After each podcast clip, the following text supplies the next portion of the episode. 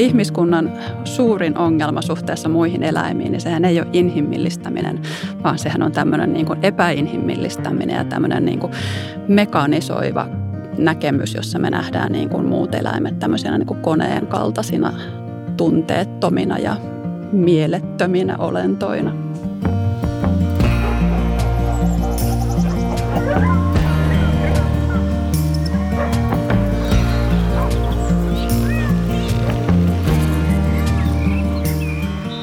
Lemmikit edustavat meille pehmeitä arvoja, mutta niiden ympärillä pyörii myös valtava bisnes. Ja Suomessa on arvioiden mukaan miljoonia lemmikkieläimiä. Näihin lasketaan esimerkiksi noin miljoona kissaa ja noin 800 000 koiraa. Mutta lemmikin pitäminen ei ole koskaan ongelmatonta.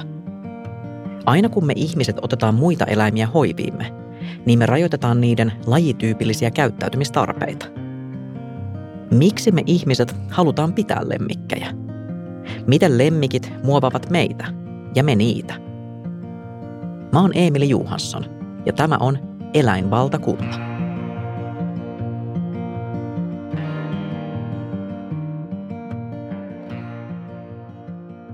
Tänään mun kanssa studiossa on biologitaustainen kirjailija Tiina Raevaara ja sulla on lemmikkinä kaksi koiraa, eikö Kyllä. Niin?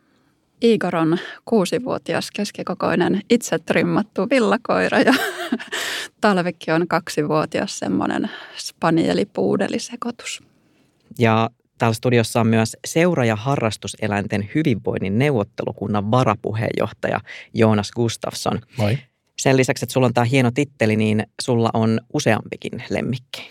Joo, me asutaan vaimon kanssa vanhalla maatilalla ja vanha navetta on – remontoitu nyt tämmöiseksi eksoottisten eläinten hoito- ja pelastuslaitokseksi. Et meillä on omia eläimiä, matelioita, sammakkoeläimiä, selkärangattomia, kissoja, kanoja vähän tavallisemmalta puolelta ja sitten meillä on kotona melkein aina joku, joku hoidossa oleva eläin, että se saattaa olla eläinsuojeluyhdistyksen hoitokissa tai, tai entinen lemmikkikärme, joka ei ole vielä löytänyt pysyvää kotia.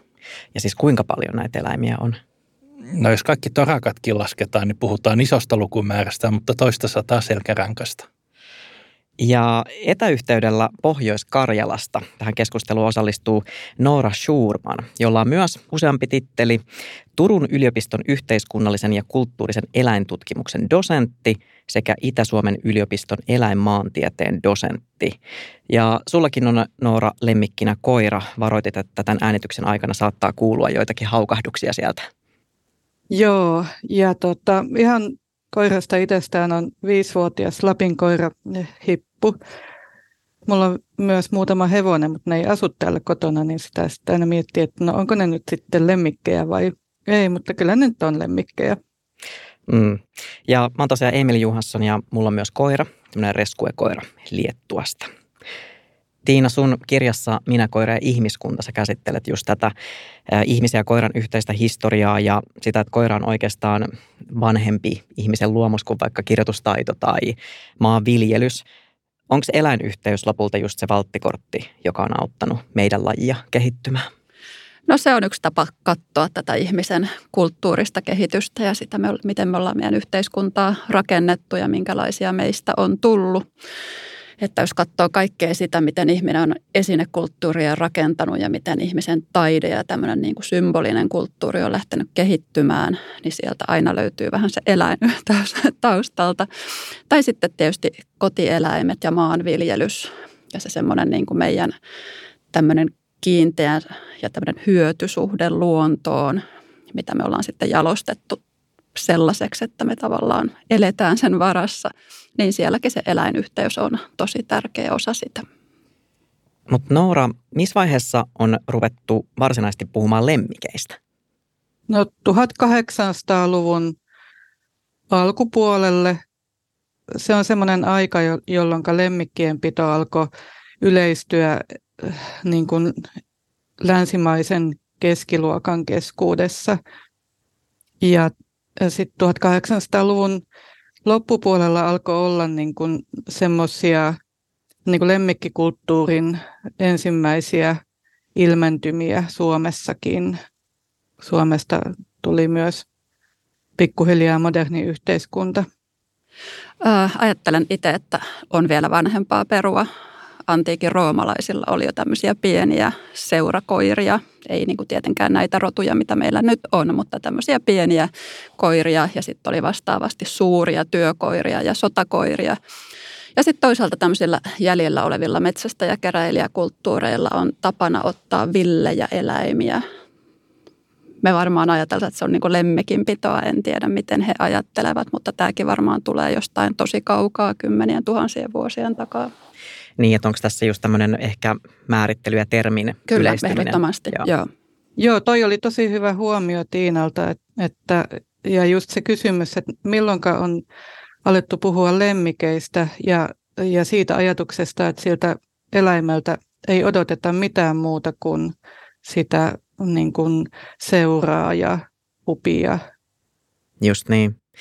No koirien kanssa meidän ihmisten kommunikaatio on hioutunut tässä tuhansien vuosien aikana, mutta sitten kun on muita lajeja, niin se voi olla paljon vaikeampaa. Ja erityisen vaikeaa se on, jos ne ei ole nisäkkäitä. Joonas, sä oot varmasti vastannut tähän kysymykseen monta kertaa aikaisemminkin, mutta miksi pitää lemmikkinä vaikka mateliaa? Eihän ne kiinny meihin samalla tavalla kuin vaikka kissa tai koira, vai kiintyykö? Mateliat on helppo niin niputtaa sen mateliat-sanan alle, mutta me puhutaan itse asiassa yli kymmenestä tuhannesta lajista. Ja Suomessakin matelijoita ja sammakkoeläimiä pidetään reilusti yli 300, lähemmäs 3500 eri lajia, joten siellä joukossa on kovin kovin erilaisia eläimiä. Mä just tuossa eilen luovutin uuteen kotiin maakilpikonnan, joka oli melkein kuin hidasliikkeinen kissa. Se, kun sen päästi lattialle, niin se kulki perässä ja selvästi oli oppinut ja tottunut kaipaamaan ihmisen seuraa. Toki mateliat on sen verran erilaisia kuin me, että meidän on hankalampi ehkä lukea niiden elekieltä vaikka me ollaan kaikki selkärankasia, niin matellit ja sammakkoeläimet on vaihtolämpöisiä. Ja niiden elämässä se, että niiden täytyy etsiä ulkoa se lämpötila. Ja jos sattuu vielä olemaan sammakkoeläin, joka vaatii koste, tietynlaisen ilmankosteuden ja pitää koko ajan ihon pysyä kosteana, niin se elinympäristön vaikutus on niihin eläimiin niin valtavan paljon suurempi. Jos mä otan saman liskon, joka on just ollut lämmittelemässä lämpölampun alla ja se on niin kuin täydessä vireessä, ikään kuin akut on ladattu. Tai sitten me herätään sen saman liskon yöllä, kun se on nukkumassa ja se on vähän viileä. Ei sen tarvitse olla nukkumassa, se on just mennyt nukkumaan, mutta se on kuitenkin ehtinyt viilentyä ja se ei ole enää siinä niin kuin akut täynnä tilassa. Se on ihan eri eläin.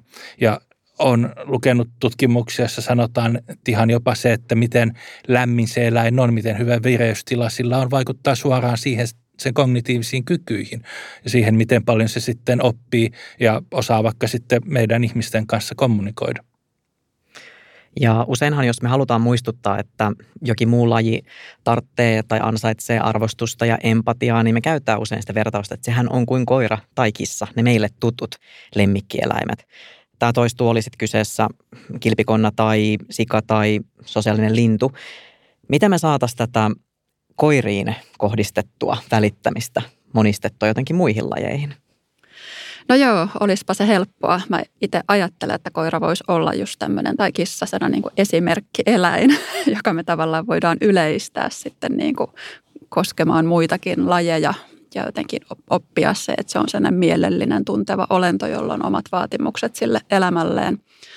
Kauheasti jotenkin arvostellaan eläinten inhimillistämistä ja nähdään se aina yksilitteisesti huonona asiana ja siitä puhutaan aika pinnallisesti, puhutaan koirien vaatteista tai villieläinten nimeämisestä.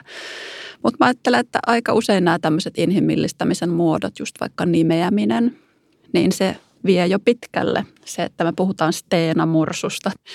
Mä ajattelen, että se on jo tavallaan hyvä lähtökohta. Ei se eläin välitä siitä nimestään, mutta me ihmiset niin kuin ruvetaan yksilöimään silloin niitä eläimiä paljon enemmän ja jotenkin näkemään se yksilön arvo.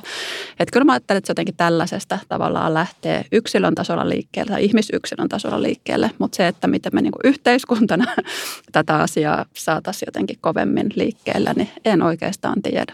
Niin siis toi, oikeastaan se koiran asema jonkinlaisena toteemieläimenä, niin sehän on tosi arvokas mahdollisesti. Joo, ajattelen, että se ylipäätään koira on niin yleinen lemmikkieläin esimerkiksi Suomessa, että se on monella tavallaan ainoa keino, ainoa mahdollisuus olla tekemisissä muunlajisten eläinten kanssa ja se elää niin tiiviisti siinä ihmisen arjessa mukana, että siinä on mun mielestä tosi paljon arvoa sellaisenaan.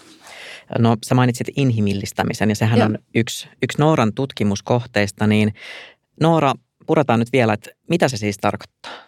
Siis se tarkoittaa ähm, täsmällisesti sitä, että eläimiin liitetään ihmisen ominaisuuksia, henkisiä tai fyysisiä. Eli se on ikään kuin ihmisen kaltaistamista. Ja milloin se on ongelma eläimen hyvinvoinnin näkökulmasta? No ne ongelmat on ne, joista yleensä puhutaan. Ja on ihan totta, että jos eläimiä kohdellaan sillä lailla, että ajatellaan, että niiden konkreettiset tarpeet on samat kuin ihmisen, niin sitten se voi johtaa ongelmiin. Että vaikka just tämä koira tai kissa, että se ymmärtäisi niin kuin ihmisen yhteiskuntaan, kulttuuriin liittyviä asioita.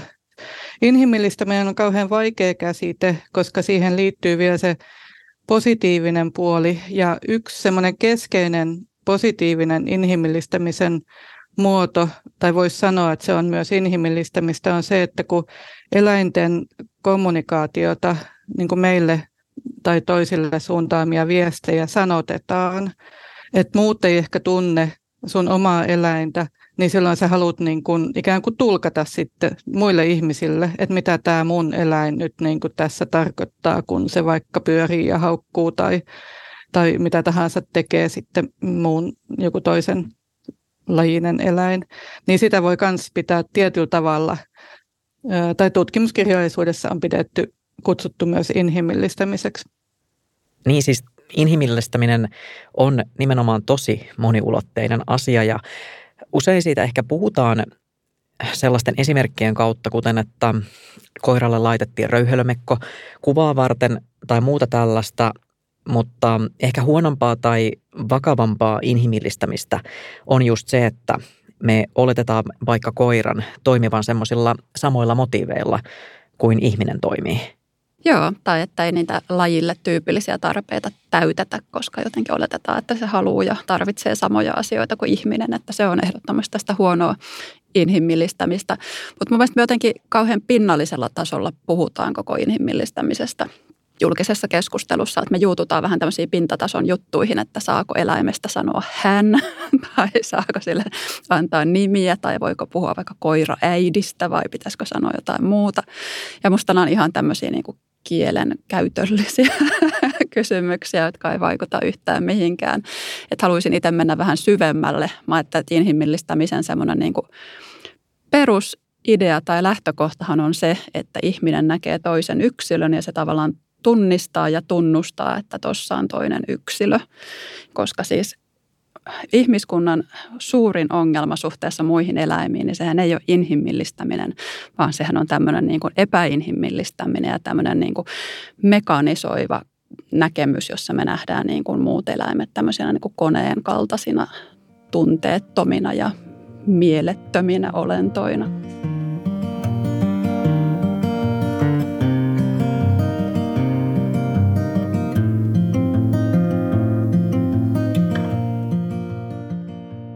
Mutta siis lemmikkien pitoa ei lopulta voi perustella tyhjentävästi ainakaan niiden eläinten hyvinvoinnilla. Osaako lemmikin pitäjät reflektoida sitä hyötysuhdetta, joka heillä, tai siis meillä, on lemmikeihin? Siinä on varmasti kyse ihmisestä, miten hän sen ajattelee. Lakiteksissä hän ei puhuta lemmikistä, vaan puhutaan seura- ja harrastuseläimistä, mikä sitten kääntyy puhekielessä lemmikiksi – ja, ja jos mulla on kotona on se käärme, niin ei se ole seuraeläin, se on harrasteeläin. Tai hevonen on harrasteeläin. Kissa tai koira taas, no koira, nekin voi olla harrasteeläimiä, erityisesti koirat, niiden kanssa voidaan harrastaa monenlaisia asioita. Mutta mut se lähtökohta jokaisella sen lemmikin kanssa olemiseen, elämiseen, asumiseen on hyvin erilainen.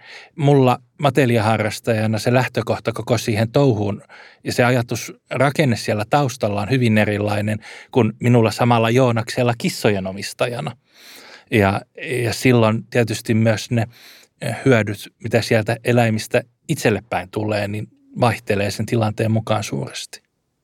Joo, itse nautin ihan tavattomasti koirien seurasta. Ja se on tosiaan tällainen tutkittu terveyshyöty, että stressi laskee ja verenpaine laskee ja kaikkea tällaista oksitosiinia erittyy, kun tuijotan koiriani silmiin. Mutta se, että olisi jotain kauhean moraalisesti kestäviä perusteita pitää koiraa, niin eihän semmoista oikein ole.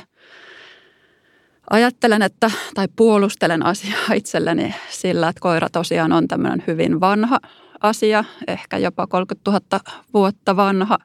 Koira ei toisaalta lajina olisi ilman ihmistä. Se on nimenomaan kehittynyt sudesta ihmisen kanssa elämään, mutta ei mikään näistä ole tavallaan sillä kauhean kestävä ajatus.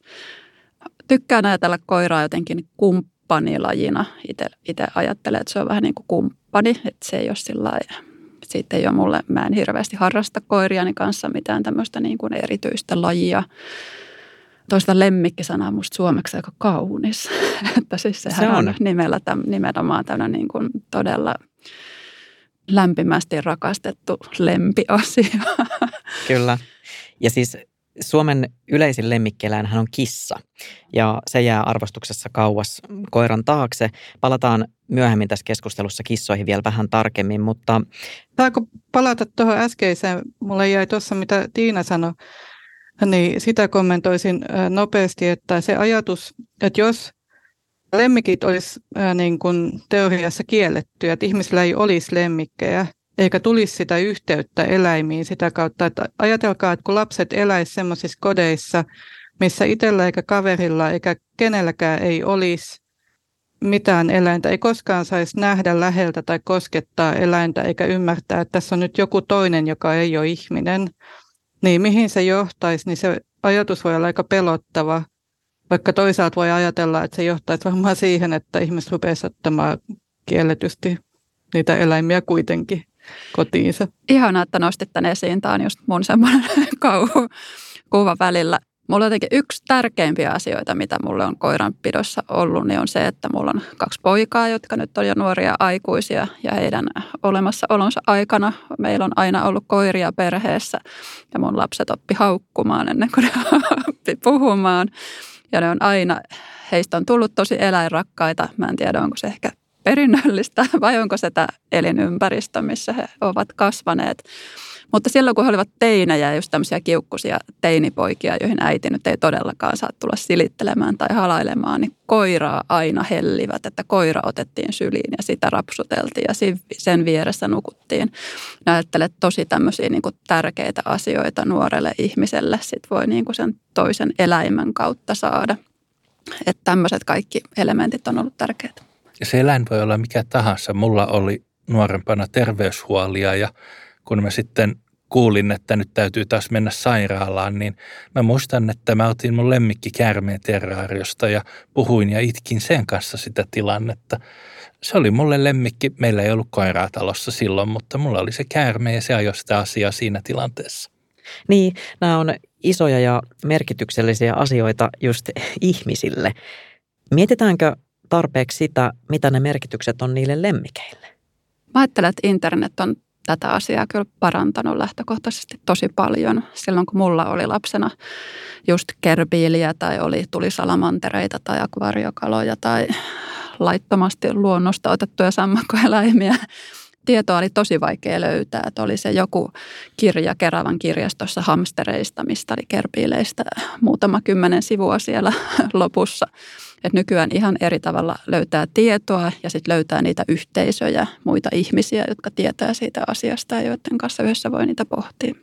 Ja, ja tota, siis se itsekin olen huomannut, että miten se kiinnostus eläimiä kohtaan ja kiinnostus oppia tuntemaan se oma läheinen eläin, niin se on tullut nyt ihan eri lailla esiin viime vuosina ja myöskin niin kuin se, että se ei ole pelkästään sitä kirjoista opittua tietoa tai muuta tämmöistä kirjoitettua tietoa, vaan, vaan niin kuin se ajatus siitä, että se oma läheinen eläin on yksilö, joka samalla lailla kuin ihmiset, niin on ehkä jollain tavalla kuitenkin erilainen kuin kaikki muut yksilöt. Ja, ja sen tunteminen voisi olla ehkä tärkeää sen hyvinvoinnillekin, että tietää, että millä tavalla just se eläin sanoo, että mitä se tarvii ja mitä se just se eläin ehkä tarvii.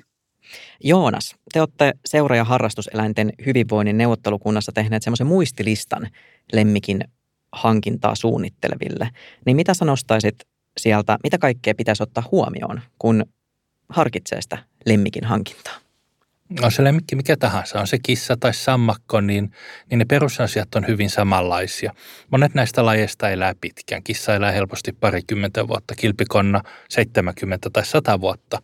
Jokaisen elinvuotensa aikana nämä eläimet tarvitsee erilaisia asioita, joita meidän pitää ostaa kaupasta useimmiten. Ruokaa, kissan hiekkaa, lämpöä, matelioille niitä lämmittimiä, joten se hinta sille harrastukselle ei todellakaan ole siinä, että mä maksan kissanpennusta 200 euroa, vaan, vaan siitä se vasta lähtee se, se rahan kuluminen sitten juoksemaan, niin se kestää sen tosiaan kissan kanssa parikymmentä vuotta todennäköisesti. Jopa näiden tavallisimpien eläinten kanssa on on vielä edelleen ihmisillä toisinaan epätietoisuutta, mitä ne oikeasti on. Ei ymmärretä sitä, että kissa on kissa ja kissalla on lajityypillisiä tarpeita, kuten esimerkiksi raapia-asioita ja kiipeille paikkoihin. Ja sitten jos ruvetaan puhumaan eläimistä, jotka ei ole niin tuttuja ihmisille, niin kuin nyt vaikka näistä matelioista, joiden puolelta mä täällä enemmän tiedän, niin niin ne on meille vielä vieraampia. Niitä ei ole pidetty yhtä kauan ja ne on jossain määrin erilaisia olioita kuin me. Ja silloin se eläimen ymmärtäminen etukäteen on ehdottoman tärkeää. Sun täytyy tietää, sun täytyy ottaa selvää etukäteen, minkälainen se eläin on, mitkä on sen lajityypillisiä tarpeita, minkälaista käyttäytymistä siltä tulee odottaa odottaa, mitä se todennäköisesti tulee vaatimaan sinulta, jotta sä pystyt elämään sen kanssa mukavaa elämää, eikä että sulla on kissa, joka pissii nurkkiin sen takia, että se on pahastunut siitä, että se ei saa elää omaa kissan elämäänsä ja niin päin pois. Eli rahaa, osaamista, aikaa, kaikkea näitä. Itse olen pohtinut noita motiiveja aika paljon just tuon Reskue-toiminnan kautta, koska on, on Reskue-koira kotona ja olen myös joutunut tavallaan itselleni myöntämään sen, että ei siinä ole mulle kyse pelastamisesta tai auttamisesta, vaan oikeastihan siinä on kyse mun halusta elää koiran kanssa ja että se koira ei liitä itsensä mitään etuliitteitä, kuten reskue tai pelastettu tai mitään tällaista, että ne on ihmisille merkityksellisiä. Käytännön eläinsuojelutyössä ton näkee hyvin, mistä puhuit. Jos meillä on loukkaantunut eläin, joka on hoidettu, niin sille on paljon enemmän ottajia, adoptioehdokkaita kuin sille ihan terveelle eläimelle. Mutta sitten jos se eläin on liian huonossa kunnossa, ihmiset alkaa pelätä, että tuosta tulee koitumaan valtavia eläinlääkärikuluja. Ja se on tietysti hieno asia, että otetaan huomioon se siinä tilanteessa, jos on mahdollista, että ei ehkä pysty siihen eläinlääkärin käyttämään sitä, minkä se eläin tarvitsee. Mutta sitten sen eläimelle adoptiokodin löytäminen taas vaikeutuu. Mutta se on ihan selkeä. Meillä oli äh, leopardin gekko, joka oli valitettavasti vanhassa kodissaan kohdannut kissan ja kissa oli purusta silmään ja se silmä jouduttiin sitten eläinlääketieteellisesti poistamaan. Ja en muista, että millään eläimellä olisi koskaan ollut niin paljon adoptioehdokkaita, kun se silmä oli parantunut ja tiedettiin, että tämä ei enää tule haittaamaan tätä liskoa. En sano, että he ihminen, joka sen adoptoi, adoptoi sen varmasti ihan oikeasta syystä, tunnen hänet ja tiedän sen, mutta, mutta on aika varma, että siinä joukossa oli myös niitä, jotka olisi halunneet sen. Katsokaa, minä pelastin tämän kurjan eläimen. Mutta me tunnetaan myös hirveästi empatiaa muunlaisia eläimiä kohtaan ja just kun julkisuudessa sitten liikutellaan näitä tarinoita jostain varastetusta koiranpennusta tai kaikista tällaisesta, niin sitten me niinku myötäiletään sitä jotenkin yhteisesti tosi vahvasti. Mutta kyllä mä luulen, että se empatia siellä pohjalla on tavallaan aitoa. Toivottavasti on, koska muuten tilanne olisi aika surkea. Kyllä mä uskon kanssa, että siellä on paljon aitoa empatiaa. Mutta tämä reskujen maailma on sikäli kauhean kiinnostava. Mä oon sitä nyt viime vuosina vähän tutkinut ja, ja siellä on tosiaan semmoinen äm, periaate siinä reskuekoirien adoptoinnissa, että, että tämmöinen pelkkä pelastamishalu ei kelpaa. Että et ihmisen pitää ymmärtää, että hän on ottamassa itselleen koiraa, joka on ihan kokonainen koira taustasta riippumatta. Että sillä vaan on vähän erilaisia kokemuksia taustalla kuin sitten lemmikkinä myytävällä pennulla. Jonkinlainen ristiriita musta tuntuu olevan myös siinä, että samaan aikaan tämä reskuetoiminnan suosio kasvaa Ja sitten taas just esimerkiksi SEY, Suomen eläinsuojelu, niin heidän mukaan lemmikkieläinten huono kohtelu on vaan lisääntynyt aina tuosta 2010-luvulta lähtien. Lemmikkieläin kohteisiin tehtävien tarkastusten määrä on ollut tilastoissa jatkuvasti kasvussa.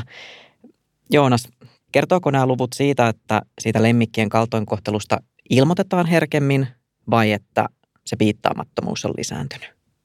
Mä luulen, että se kertoo siitä, että sitä ilmoitetaan herkemmin ja myös ehkä ihan siitä, että lemmikkieläimiä on enemmän kuin ennen, joten mahdollisuuksia, että joku menee pieleen, on enemmän.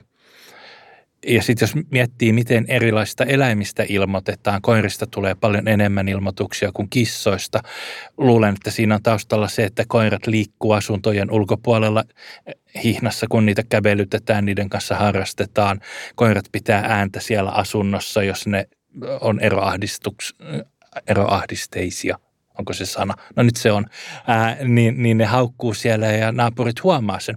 Toisin kuin kissa, joka on paljon äänettömämpi, tai sitten jos puhutaan jostain marsusta. Marsuhan ei ole siis äänetön, se hyvin, hyvinkin paljon juttelee, mutta se on kauhean kova ääninen ja se elää siellä yhdessä huoneessa tai, tai omassa pitopaikassaan, eikä sitä sitten muut näe.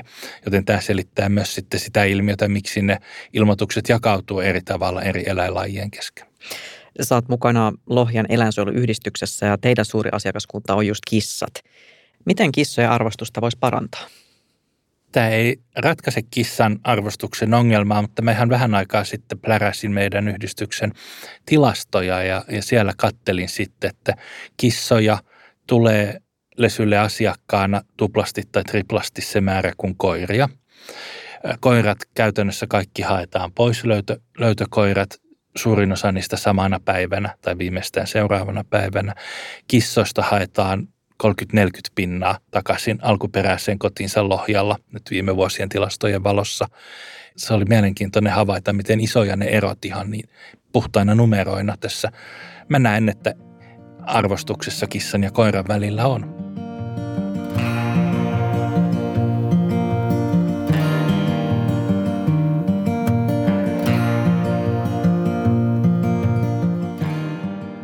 Ihminen käyttää siis valtaa sekä ottaessaan lemmikin että pitäessään sitä, mutta se valta ja vastuu ulottuu myös siihen lemmikin kuolemaan.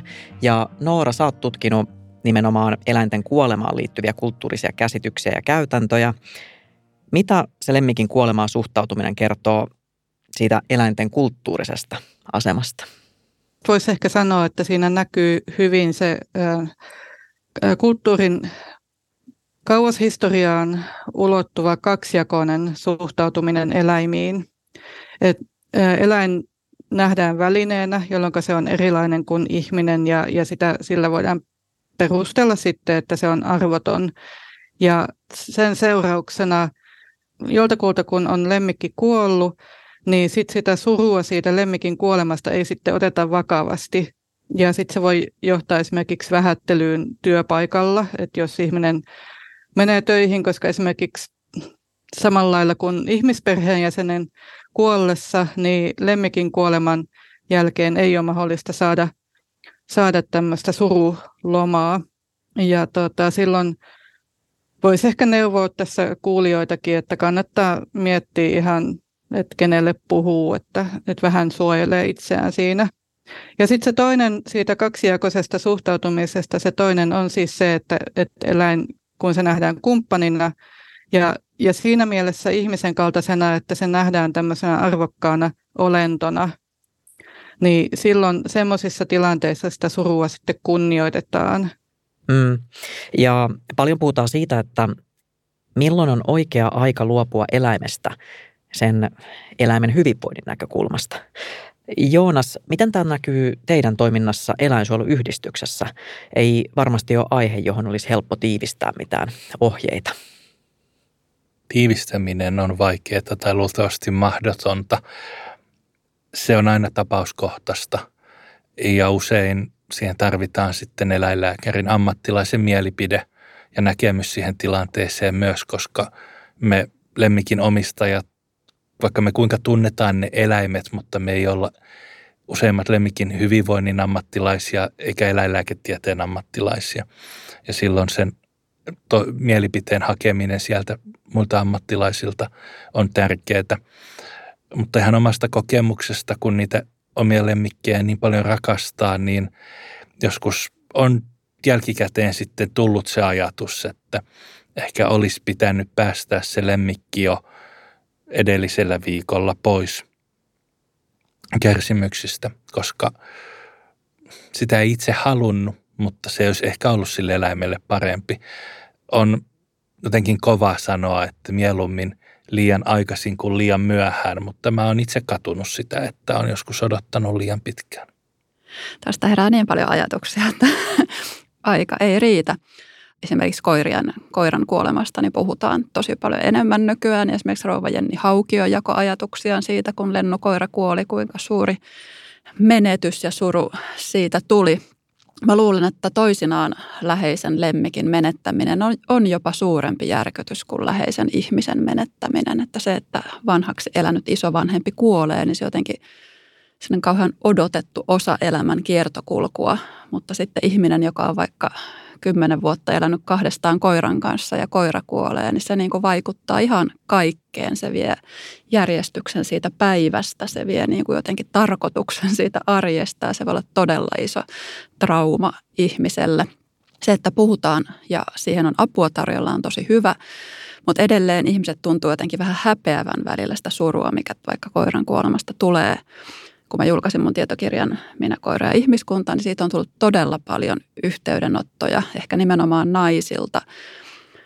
Ovat jotenkin halunneet jakaa sitä, just sitä häpeää, ja että mitä se koiran kuolema on tuottanut tosi paljon surua ja miten sitten on ollut vaikea puhua ja miten jotenkin pelkää, että ihmiset ei ymmärrä sitä, että miksi se nainen nyt siellä enemmän suree koiraansa kuin jotain kuollutta sukulaistaan.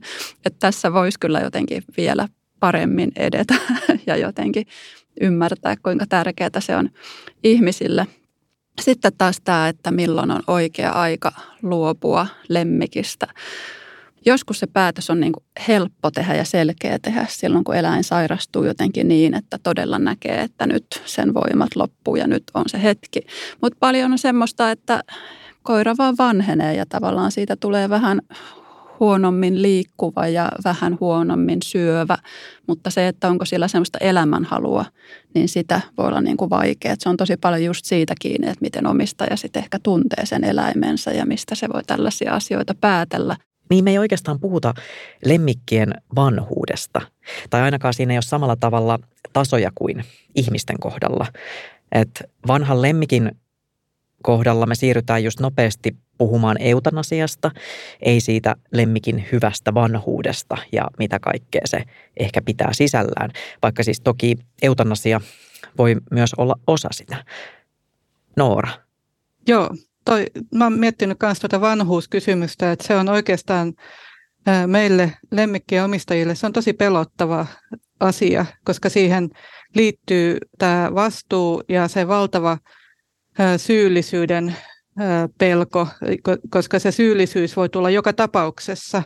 Et ihan riippumatta siitä, että milloin ja miten se eläin kuolee, niin siinä on aina mahdollisuus siihen syyllisyyteen, vaikka se jonkun toisen, vaikka sen hoitava eläinlääkärin mielestä ei olisi aihetta, mutta ihminen pystyy aina sen itselleen näyttämään huonoimmassa mahdollisessa valossa ja sen takia se kysymys on niin kauhean vaikea.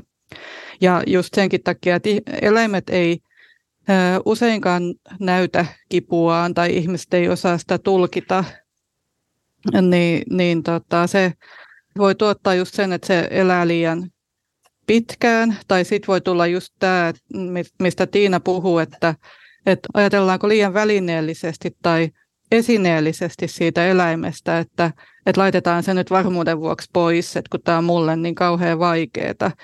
Että se, se tavallaan se haaste, että, että osataan lähteä mukaan siihen sen oman lemmikin vanhuuteen, ja, ja tota, mutta se, se vaan on mahdollista, että kuolema ei ole kenenkään hallinnassa, vaikka sitä kuinka yritettäisiin saada. Et se on tosi hyvä muistaa kanssa, että et annetaan anteeksi niin kuin itsellemme ja toisille silloin, kun tarvii. Tähän loppuu vielä kaikille yksi ja sama kysymys. Jos saisit muuttaa yhden asian meidän lemmikkikulttuurissa tai lemmikin pitokulttuurissa, niin mikä se olisi? Aloitetaan Noorasta. Mä ajattelin valita semmoisen, jossa ei semmoista niin kuin muutosta selkeästi ole näköpiirissä.